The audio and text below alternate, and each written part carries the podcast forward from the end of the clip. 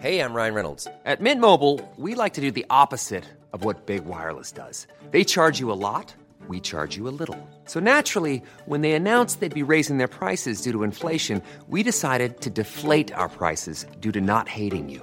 That's right. We're cutting the price of Mint Unlimited from $30 a month to just $15 a month. Give it a try at mintmobile.com slash switch. $45 upfront for three months plus taxes and fees. Promo rate for new customers for limited time. Unlimited more than 40 gigabytes per month. Slows. Full terms at mintmobile.com. When people are happy with risk and embrace risk, then by definition, uh, prices go high.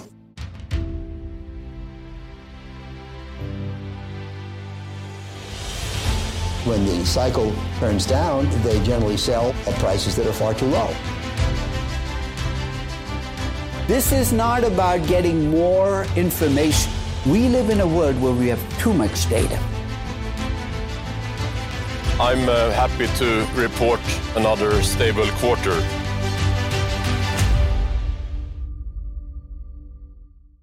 Hallå och välkomna till Aktiesnack med mig, Magnus Skog och Peter Westberg.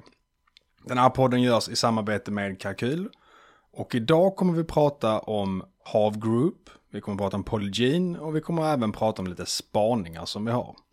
Har du någon Peter? Absolut. Det största utropstecknet från förra börsveckan var väl kanske Netflix.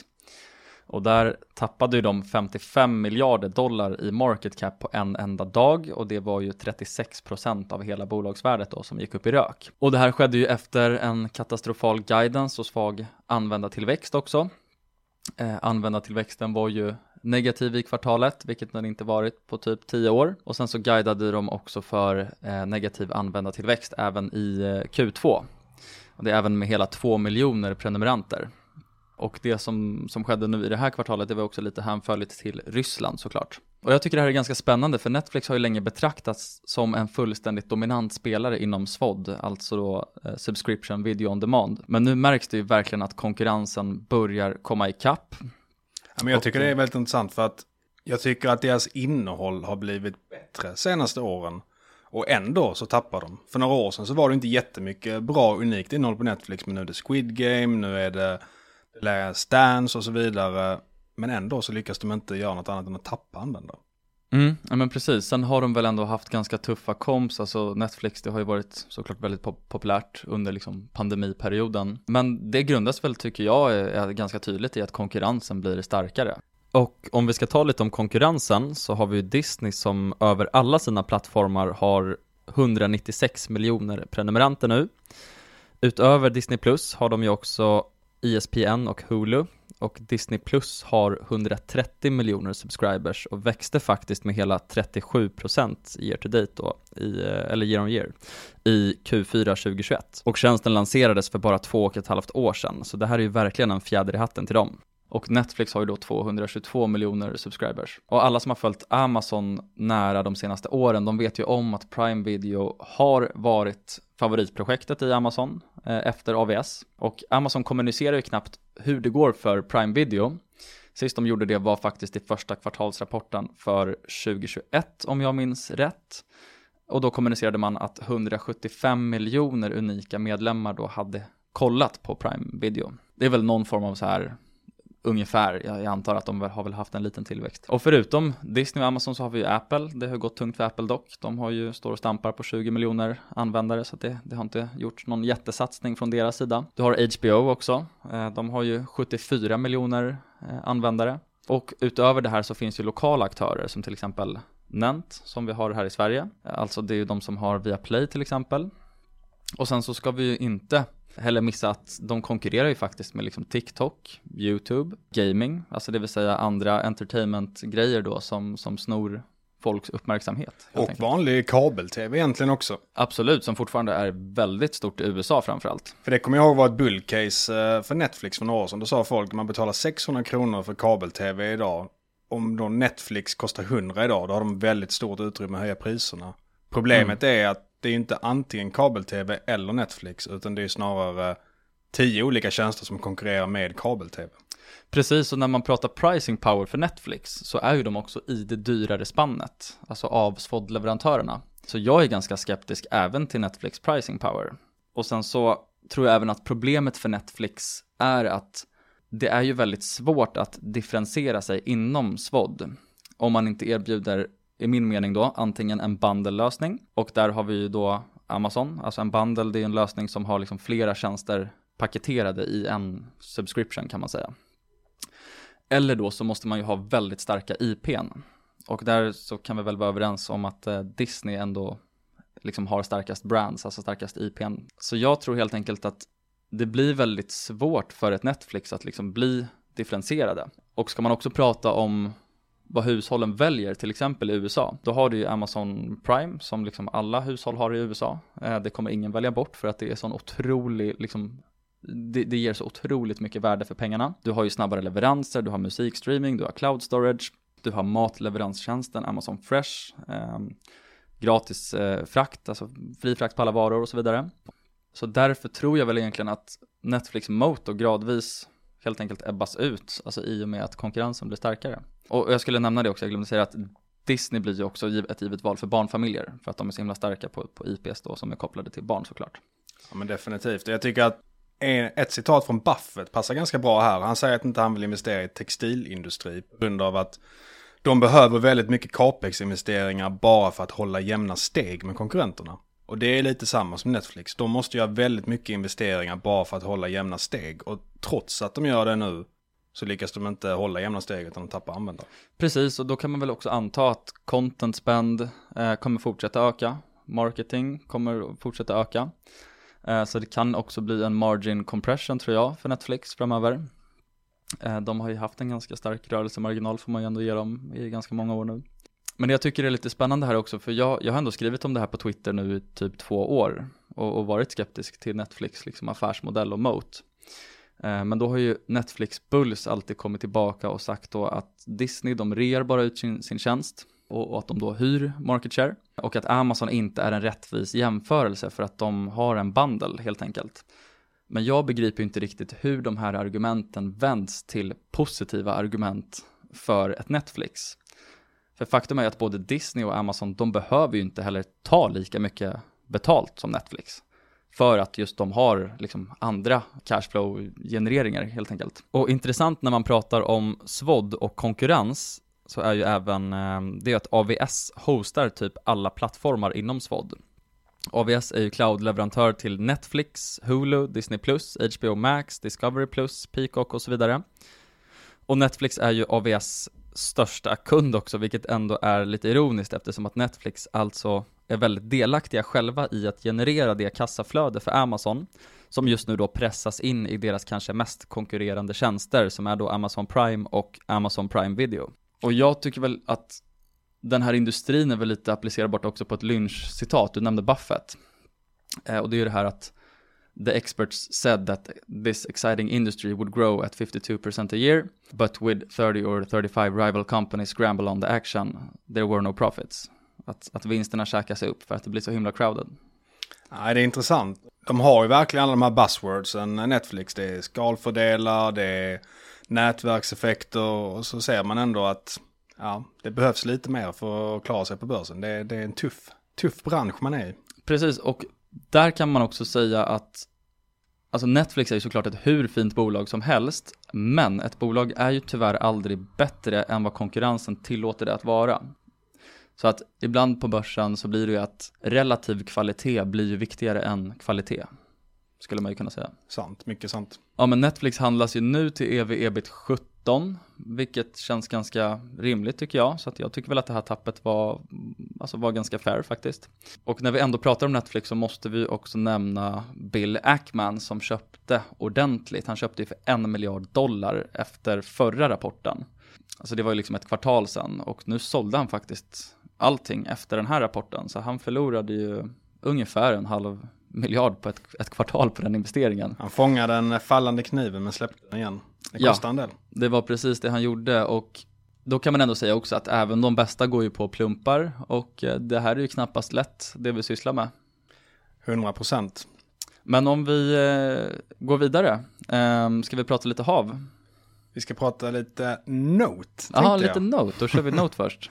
Ja, de, eh, de kommer med en urstark rapport nu i veckan. Det är ett innehav jag har, inte ett av de större längre eh, på grund av att värderingen har sprungit iväg lite. Men de överträffar mina förväntningar. De växte 64% i kvartalet, varav 35% var organiskt. Det som jag tycker är mest intressant var att när jag investerade förra året i Note så var en del av investeringscaset att de är underleverantör till Plaid. Och Plaid kommer ha en väldigt fin, väldigt kraftig tillväxt under lång tid framöver. Men de släppte ju rapport samma dag och där kan man se att Played växte långsammare än alla Notes fyra segment. Så att i Note så är faktiskt Played en slow grower och de andra segmenten ännu bättre. Och det tycker jag säger rätt mycket om hur otroligt starkt det går för Note nu och den här trenden med att man flyttar hem sin produktion på grund av ESG-skäl, man vill inte ha Kina som sin fabrik längre. Och man vill inte ha problemen med leveranskedjor, man vill inte ha det med störningar och lockdowns och eh, nyckfullheten från den kinesiska regeringen. Så att jag tror att det här kommer vara en trend som pågår väldigt länge för kontraktstillverkarna. Jag tror Node sitter i en bra position där. Och en annan spaning då som har att göra med det här det är ju att det här kommer förmodligen driva inflation också. För att det är ju dyrare att betala Peter 150 kronor i timmen än att betala en kines i Shanghai 15 kronor i timmen. Och det kommer till slut sluta med att produkterna blir dyrare för oss konsumenter. Så att jag tror att det här kommer vara någonting som är inflationsdrivande under lång tid framöver. Det här är inte bara med leveransproblem att göra. Och jag tror att det kommer att gynna Note helt enkelt.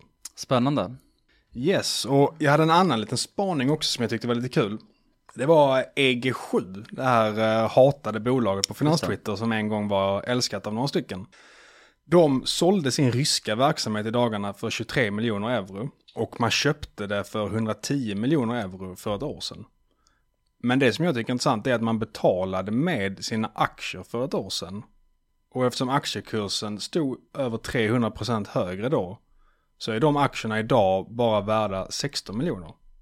Så att man säljer för 23 miljoner, jag antar att de kommer få cash in.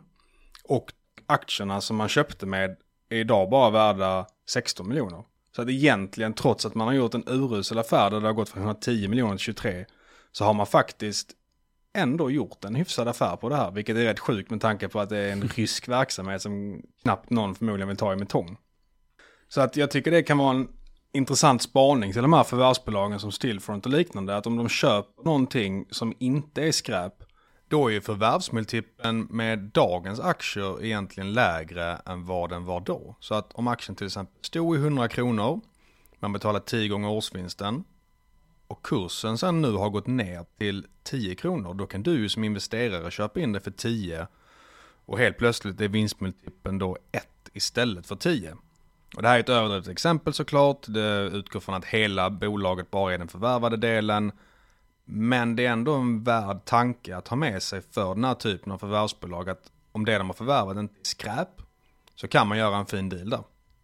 Tyvärr för EG7 så har man ju mest förvärvat skräp. Däremot tycker jag att veckans sågning går ut till alla fonder som gick in i emissionerna i EG7 på den här kursen för ett år sedan. Det var ju Länsförsäkringar, fonder, det var Swedbank Robur, det var första AP-fonden, Lannebo, TIN-fonder. Sen eh, liksom just för ett år sedan eh, när sentimentet är så otroligt starkt och, och fonderna bara ser inflöden. Eh, då måste de ju också sätta de pengarna någonstans. Så att det, det känns som att det där blir någon form av trend att att fonderna liksom hoppar på alla möjliga emissioner när, när liksom sentimentet är väldigt, väldigt starkt för att de måste göra det.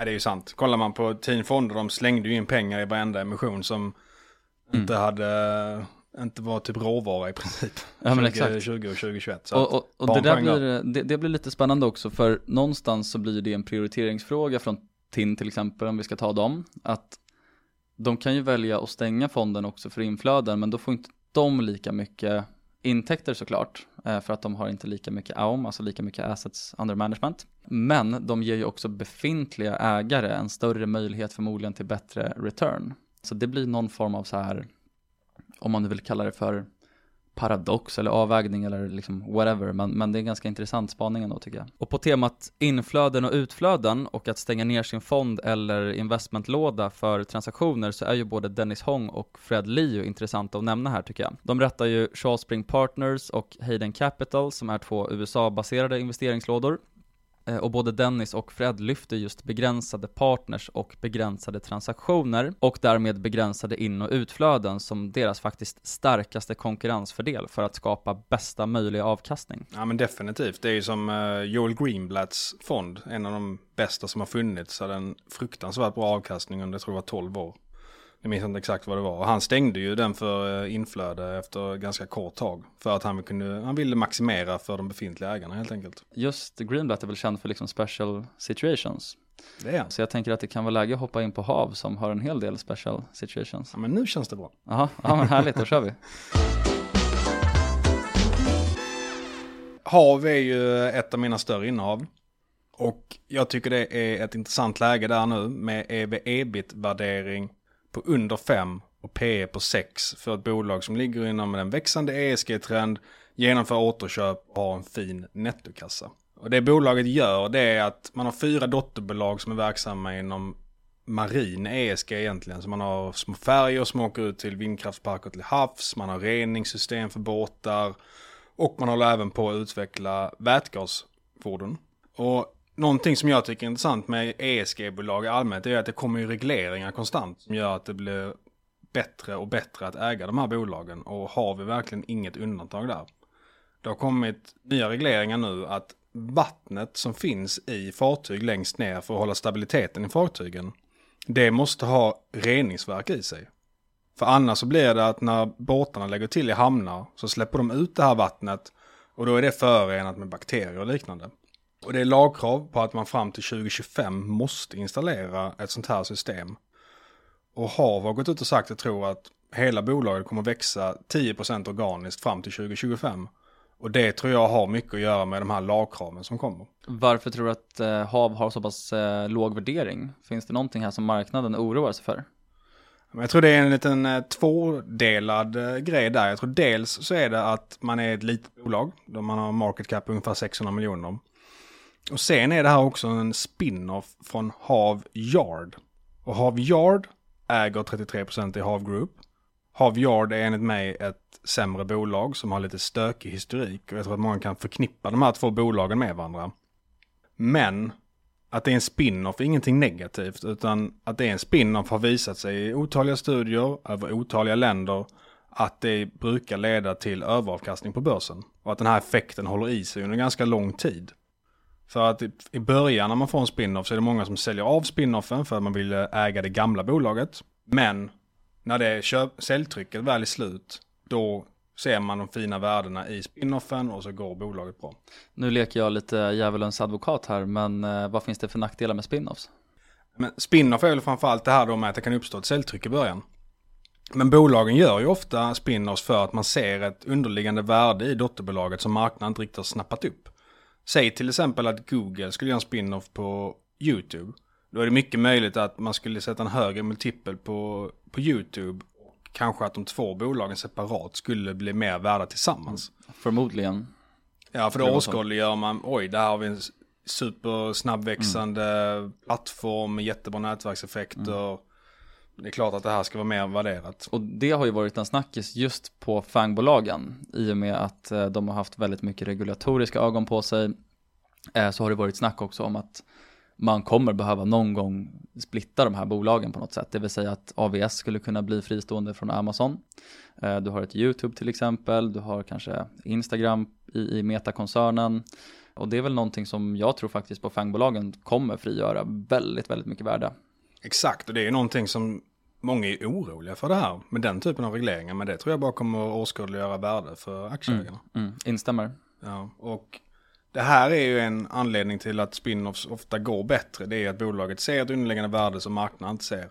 Och sen finns det också spekulationer om att när det väl blir en spin-off och bolaget är separat. Då blir det mer incitament för ledningen i det här nya bolaget att prestera. Man, man gör sig fri från byråkratin, att vara ett stort paraply. Man behöver inte har lika mycket rapportering uppåt och det är mer du som äger själva utvecklingen för företaget som vd då. Och du får också mer leverage om du bara då som vd i, i spinoffen äger aktier i, i spinoffen. Så får du mer leverage på ditt eget utförande för att det slås inte ut på hela koncernen. Absolut, bra poäng.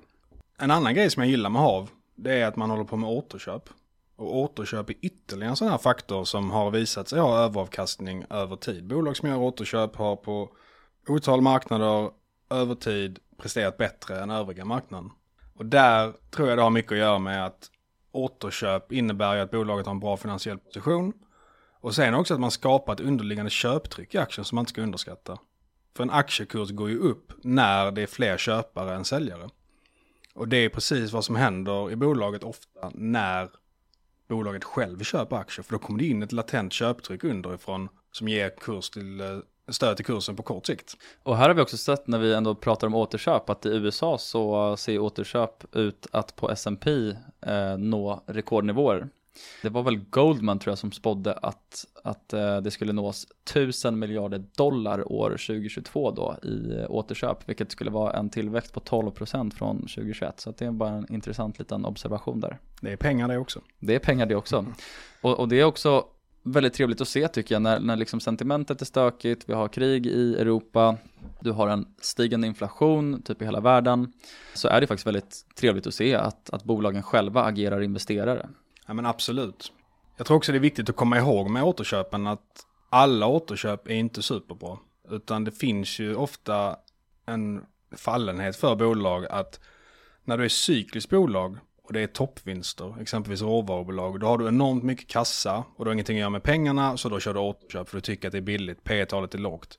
Men sen vänder ju cykeln och då har du köpt aktier på en mycket högre kurs än vad den nuvarande kursen är. Så när det kommer till återköp gäller det verkligen att göra din egna analys. Och kolla, är det här bolaget billigt i nuläget? Är det ett bra läge att göra återköp? Eller kommer kanske aktierna bli ännu billigare framöver? Sen kan man köra samma grej som vi pratade om med fonderna där. Att när, när det går väldigt bra, bolagen har väldigt stark cashflow, så vill de ju också allokera pengarna någonstans.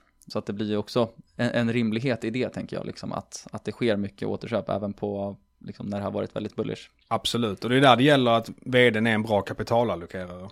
Exakt. Och det, det är ju väldigt viktigt, för att när man kollar på exempelvis bolag som Gravity i Sydkorea. I Sydkorea har man en, lite av en kultur i många bolag att bara lägga pengarna på hög i sin kassa. Och det gör ju att det spelar inte så mycket roll hur mycket kassa man har, för aktieägarna tar inte del av det ändå. Så det är väldigt viktigt att ett bolag har bra kapitalallokerare när man har en stor kassa. Exakt, och där kan vi väl ändå passa på att hylla Swedish Match. En svensk stolthet bland eh, återköpare. Det tycker jag. Mm. Ska man sammanfatta HAV då, tycker jag det ser väldigt intressant ut på grund av att man har en väldigt låg värdering, EV ebit under 5. Man är en ESG-vinnare med lagändringar i ryggen som bör driva tillväxt. Man har nettokassa, man genomför återköp och när det kommer till risker så ska man ta med sig att det är ofta ganska slaget mellan kvartalen. Det finns inte jättelång historik så att det är mycket möjligt att Q1 nu kommer bli en relativt svag rapport. Management lät lite som att de var inne på det spåret efter Q3-rapporten. Men jag tycker fortfarande att det är ett väldigt intressant case till en väldigt låg värdering.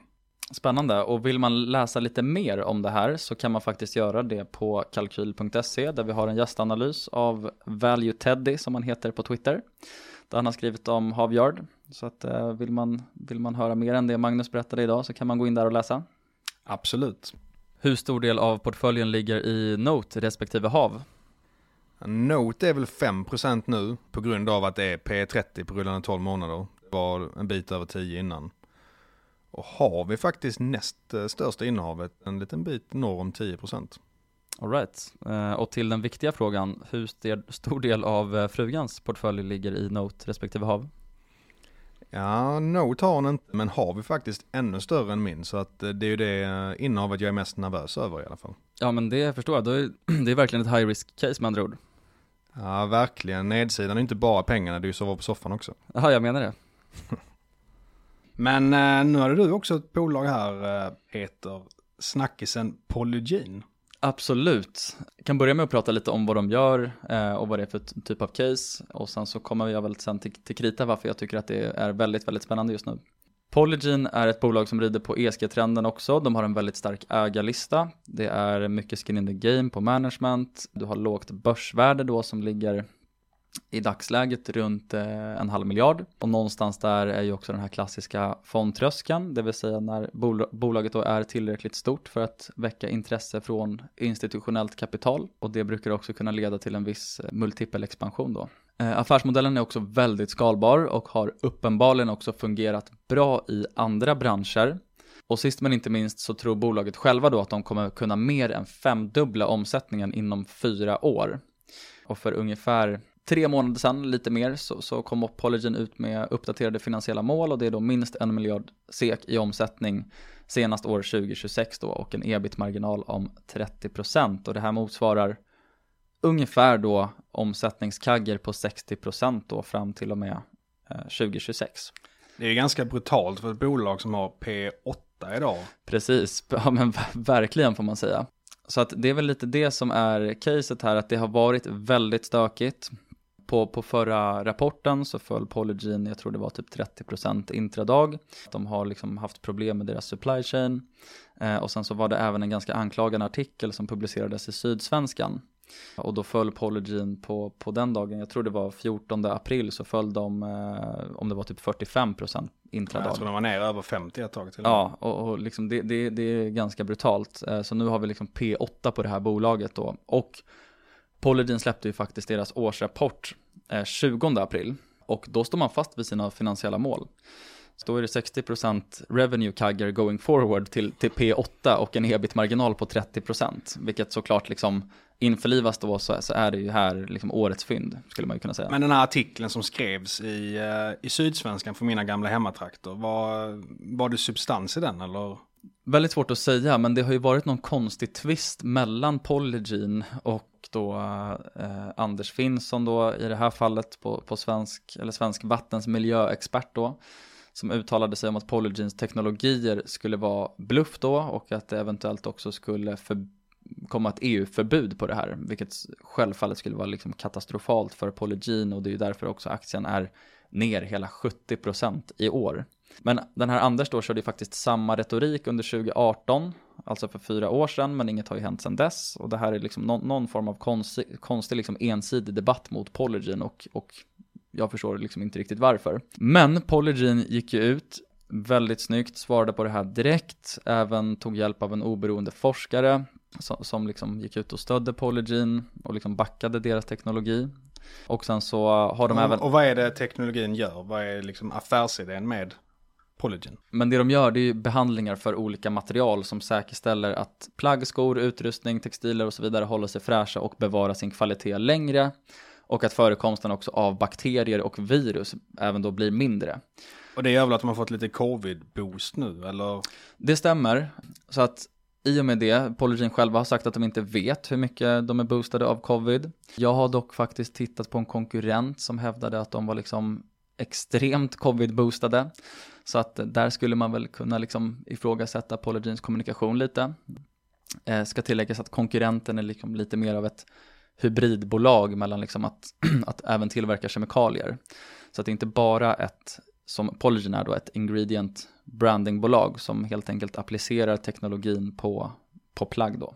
Men det är ju väldigt bra verktyg i analyslådan. Det är ju att läsa rapporterna från de som är nära konkurrenter. För där kan man ofta få svar mycket på hur det går för marknaden, hur det går med marknadsandelar och så vidare. Verkligen, jag håller med dig. Men någonting som är värt att tillägga här också, det är att Polygen likt svenska Mips, som då är ett annat bolag som, som jag antar att många som lyssnar känner till, de porträtterar ju sig själva som ett brand snarare än ett techbolag och därför ligger ju värdet mycket i i själva varumärket. Och det fina med den här liksom ingredient branding modellen då som jag nämnde kort innan, det är att man kan undvika väldigt mycket marketingkost. För att det också skjuts över till ens partners helt enkelt. Och vad är då ingredient branding? Jo, det innebär att Polygen endast säljer teknologin för behandlingarna business to business till andra brands som till exempel Adidas och Callaway som båda är kunder till Polygen. Och de plagg som behandlas får en hängtagg där det framgår att plagget är Polygen behandlat. Mips är ju som sagt ett annat svenskt ingredient branding-bolag Och de har kommit så pass långt att deras partners betalar extra för den här gula pluppen då ytterst på hjälmen, som också faktiskt är ett krav från Mips nu, som påvisar att det är en Mips-hjälm. Och det här innebär att Polygen inte agerar distributör eller retailer och att de inte har någon tillverkning eller produktion in-house. Och Polygen utför faktiskt inte ens själva behandlingarna. De säljer alltså endast teknologin, eh, så implementerar då kunderna behandlingarna i deras produktion. Så att det är ju det här också som är mycket av caset, att det kommer troligtvis kunna bli väldigt, väldigt skalbart och även då en, eh, en väldigt liksom high margin business på det hela. Ja, för bruttomarginalen är rätt hög va?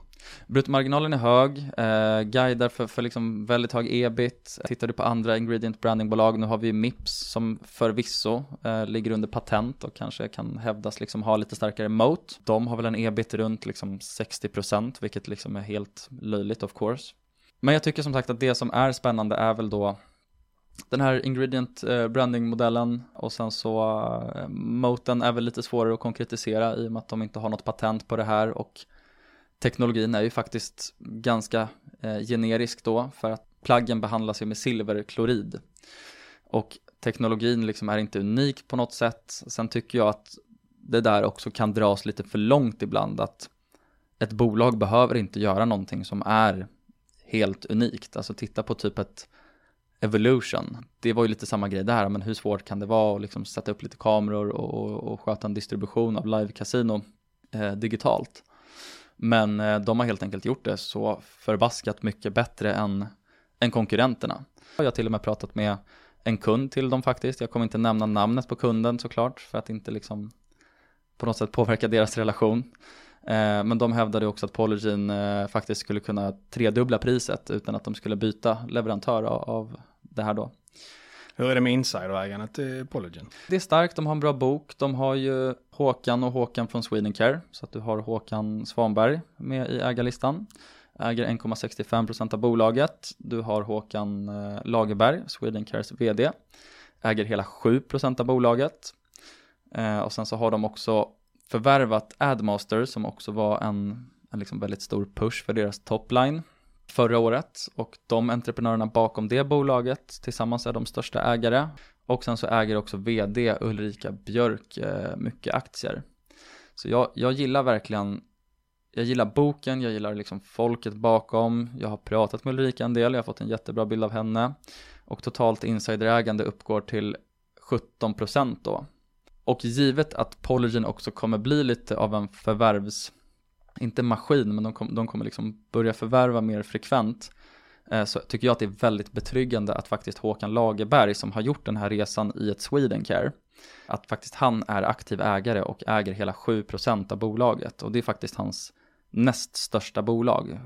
Eh, Swedencare är ju självfallet störst.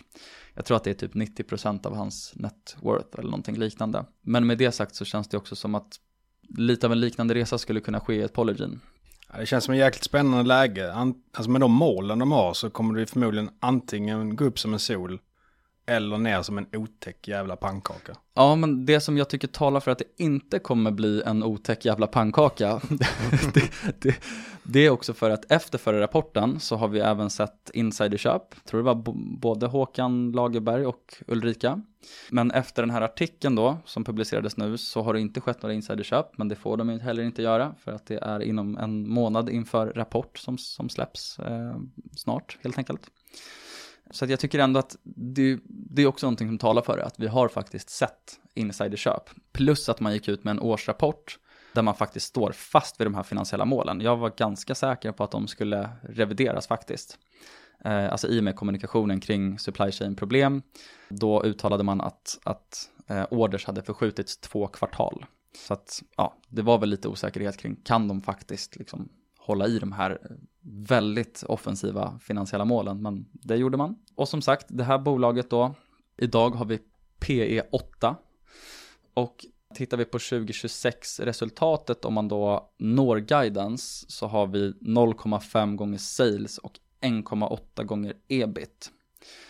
Och jag vill ju mena att alltså når man dit eller eller ens ganska nära dit så, så, ska ju det här bolaget handlas till typ 15 gånger ebit, give or take. Liksom några punkter där. Men Eh, det sagt så tycker jag ju att det här är eh, faktiskt ett väldigt, väldigt spännande case just nu. Ja, men som sagt, antingen sol eller otäck pank. det, det är en jäkligt bra summering. Ja men eh, suveränt. Eh, det var väl eh, vad vi eh, hade att gå igenom idag. Precis, och sen ska vi också säga det här att vi, vi ger inga investeringsrekommendationer. Allt ni hört i den här podden är enbart information och inga råd eller rekommendationer. Precis så. Och jag skulle säga att jag äger eh, aktier i Hav Group och Note av de aktierna vi pratat om. Och jag äger aktier i Netflix. Not Jag äger inget av de bolagen som vi har pratat om i podden. suveränt. Stort tack för att ni lyssnade så hörs vi igen nästa vecka. Super, Tack så mycket. Hej då. tackar, ciao!